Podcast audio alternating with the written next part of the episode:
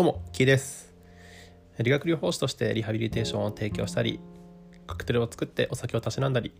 ビートルに乗ってのんびり穏やかな生活を送っております。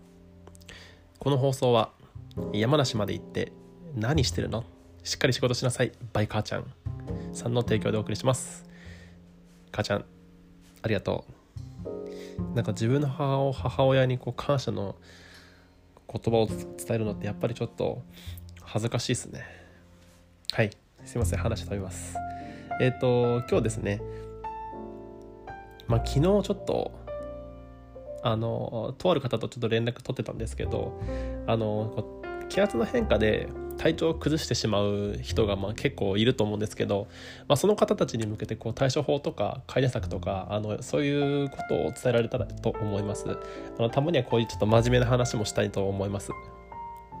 えっとまああのリハ目線でも話しますし、まあ、ちょっと医学的根拠に基づきながら、えっと、話そうと思います。では行きましょう、えー低気圧によるこ不調に打ち勝つまあ手段としてはいろいろあるんですけど今日はまあ大きく5つに分けます、この気圧とか気候の変化で起こる、まあ、頭痛とかあとはめまいあとは耳鳴りとか肩こりあとはだるさ。がありますよねでまずはその不調が本当にこう天候によって左右されてるものなのかいつどんなタイミングで症状が出るのかとかまあ根本的に治したい人はいつどのタイミングで体調が悪くなるとかをちょっとこう日記とかでもいいですしまあなんかちょっとメモとかで残した方がいいかもしれないです。まあそのななんで体調が崩れるんだろうなって、まあ、女性の場合は、まあ、こう定期的に月経とかがあるので、まあ、その辺はちょっとわからないですけど男性はそういうのないのでその原因がわからないものが分かると、まあ、ちょっとやっぱり嬉しいじゃないですか。安心するじゃないですか。なのでまあ、うん、そういうこう原因を追求していくってところもあのすごい大事なことだと思うのでえっとまあちょっとこまめにやってみてください。でまずじゃあ5つの解決策のじゃあまあ1つ目。1つ目はですね、まあ、やっぱりこう自律神経を整えましょうっていうのが大前提で多分これは誰にでも言えることなので、まあ、一番にしておきます。自律神経を整える。えっ、と例えばまあ寝る時間と起きる時間をこう一定にするとか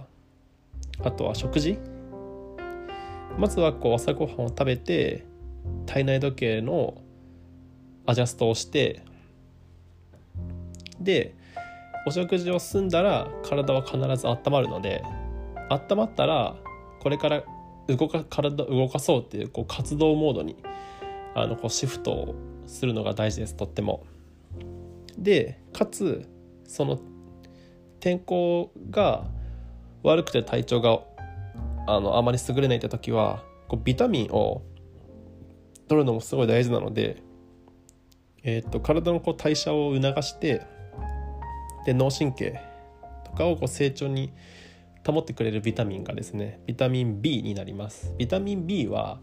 ビタミン B1 とかビタミン B12 とかいろいろあるんですけどここではもうビタミン B にしておきます。一括り。ビタミン B でこのビタミン B が体から不足するとこう結構疲れやすい傾向になるのでえっとまあこれを取るのが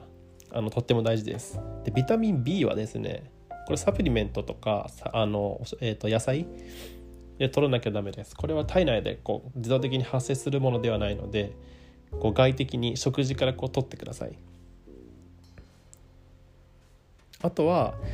えーっとまあ体の機能ももちろんなんですけど精神的な安定剤としてえっと亜鉛とマグネシウム。これも大事です。亜鉛とマグネシウムもこれはサプリメントの方が多分効率的に取れると思います。DHE さんとかが出してるものにちょっとこうまあ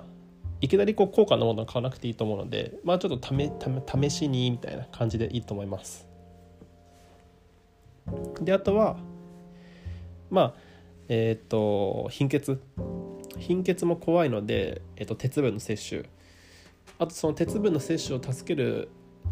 ものとしてビタミン C もあるのでビタミン B そして亜鉛マグネシウム鉄分そしてビタミン C この5つ がバランスよく取れるととってもいいです。であとはですね夜になってもあとあ夜になってもこう神経が緊張しっぱなしでうん、興奮状態に陥っていて睡眠が不安定だと自律神経がかなり乱れます。これすっごい乱れます。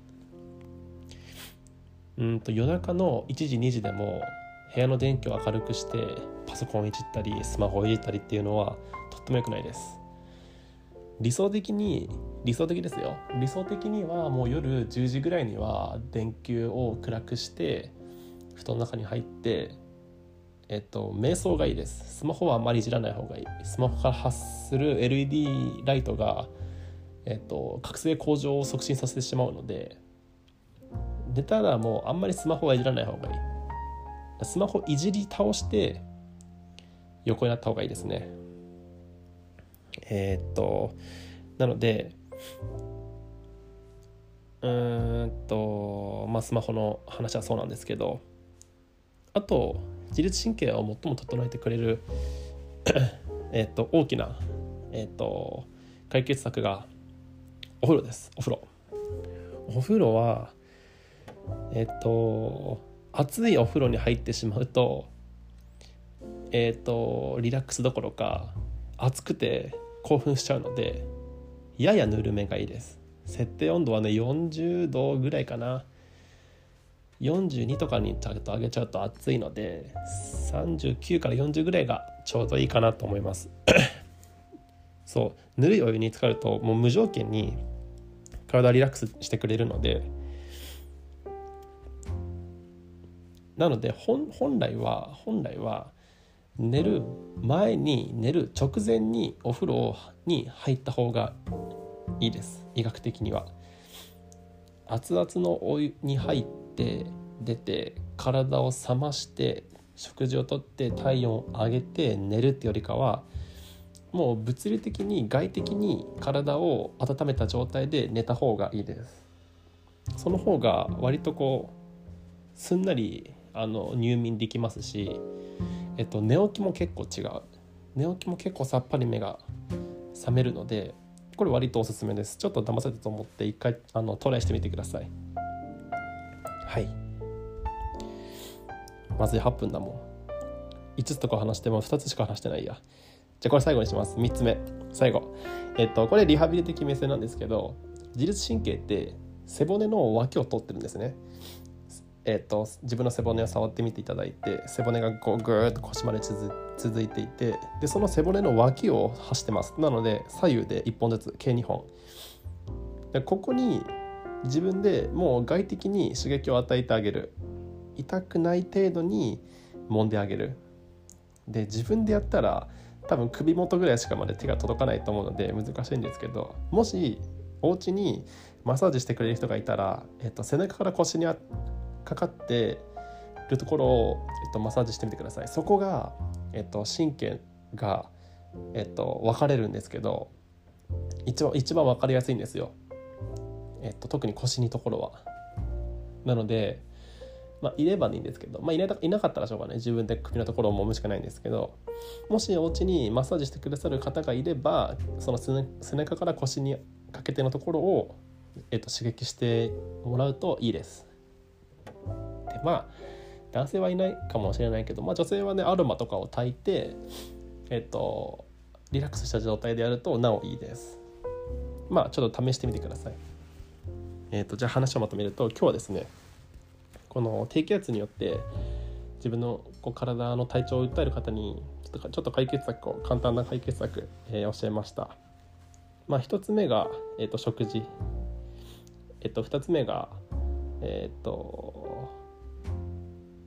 と体温調節そして最後がマッサージまあ、全部自律神経に当てはめられるんですけど、まあ、本当自律神経の乱れでこういうこう天候に左右されてしまう体になってしまうので、まあ、そこをこうちょっとずつ強化していけたらなと思います。はいいやすいません10分過ぎちゃったので今日はこの辺にしておきます。